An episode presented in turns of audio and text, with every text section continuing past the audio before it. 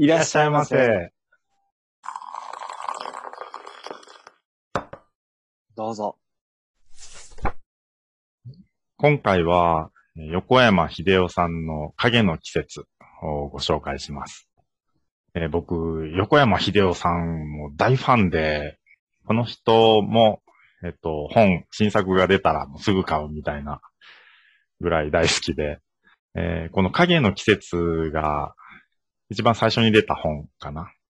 これ読んでもうすぐ大ファンになって、うん。えー横山秀夫さんね、なんかすごくいいなって 思ってて。で、この影の季節が、えー第5回松本清張賞受賞。あと、第120回直木賞候補作。うんうんで、この直木賞候補に影の季節が上がったんだけど、えっと、直木賞とその横山秀夫さんの関係というのがちょっとあったりして、えー、この影の季節が、えー、D 県警っていう、まあ、架空の警察本部が出てくるのよね。うん。お D 県警。あおー、うんなるほど。A, B, C, B の D、D 県 D 警。うん。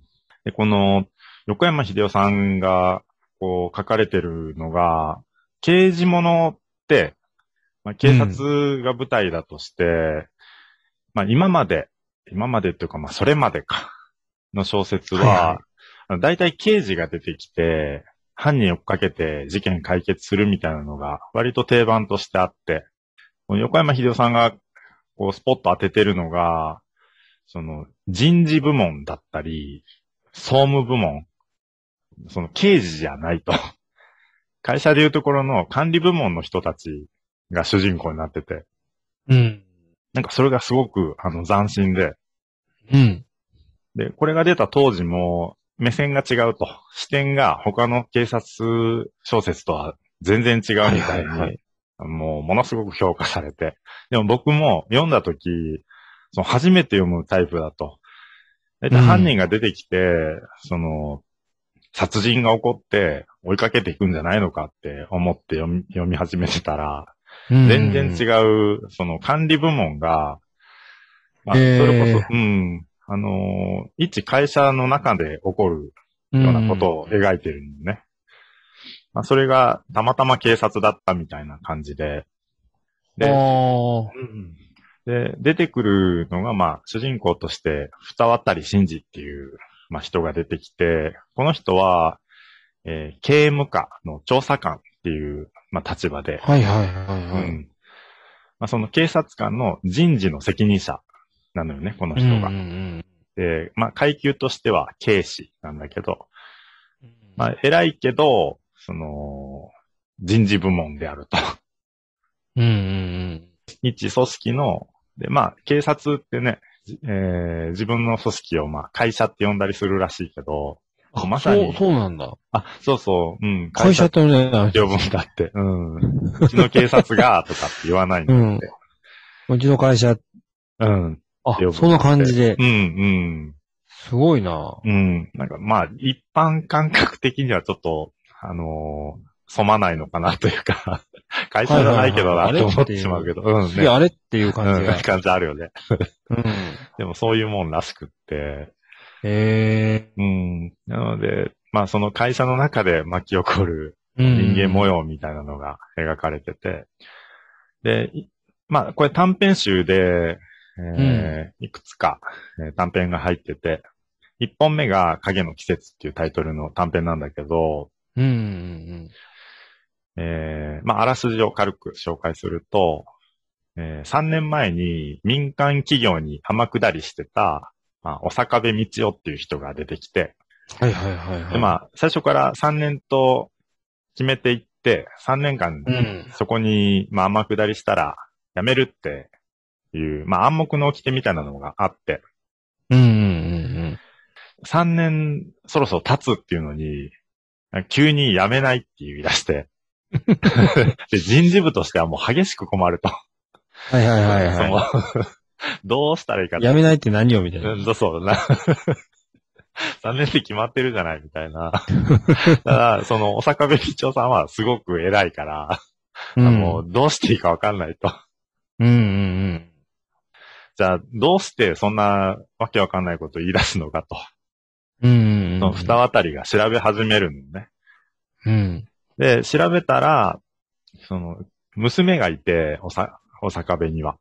で結婚を、まあ、間近に控えてるんだけど、そのうん5年前に事件にあって、それが解決してないと。はいはいはいはい。でどうも、それが解決しないことには、身動きが取れない状態になってるんじゃないかみたいなところから、うん。うん。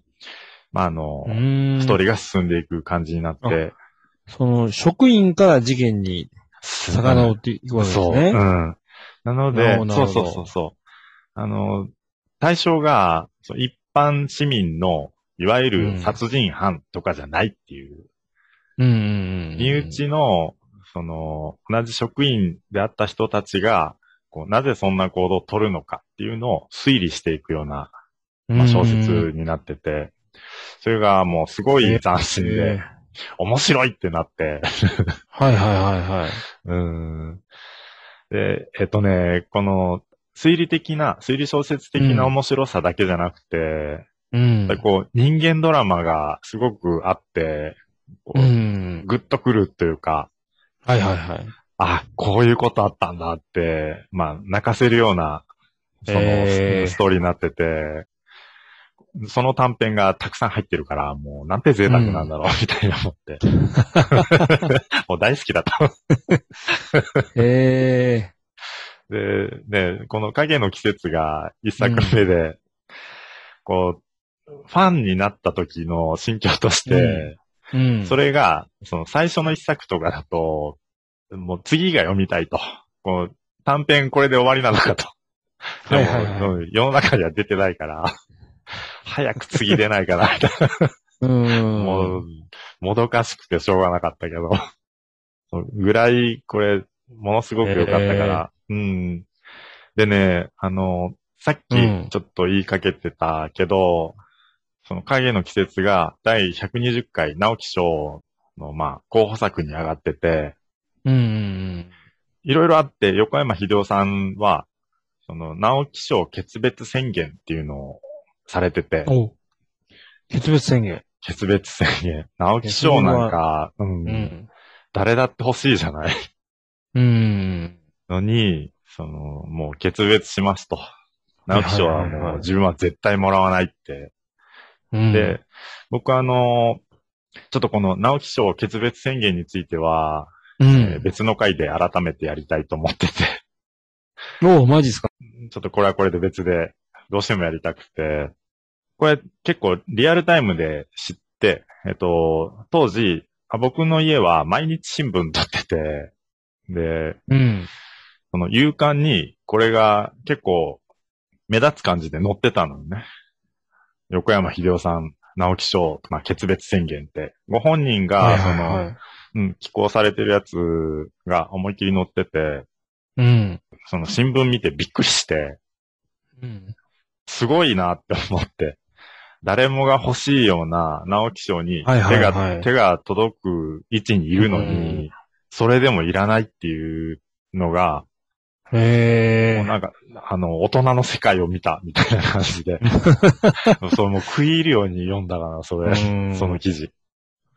はいはいはいはそこから、あの、詳しいことを、まあ、ネットで見たり、ううん検索して知っていったりしたんだけど、い。うんこれ、も、あの、横山秀夫さんを語る上ではもう欠かせないエピソードの一つかなと思ってて、うん。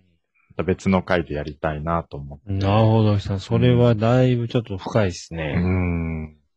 で、まあ、この影の季節もね、あの、うん。横山秀夫さん、今も大活躍されてて、著作もたくさんあって、えーいろんな作品を楽しむことができるけど、僕自身、この第一作はすごく、あの、思い出深いものだったりするし、やっぱ今改めて読んでもいいなって思うので、これもぜひ、えー読んでみてほしいです。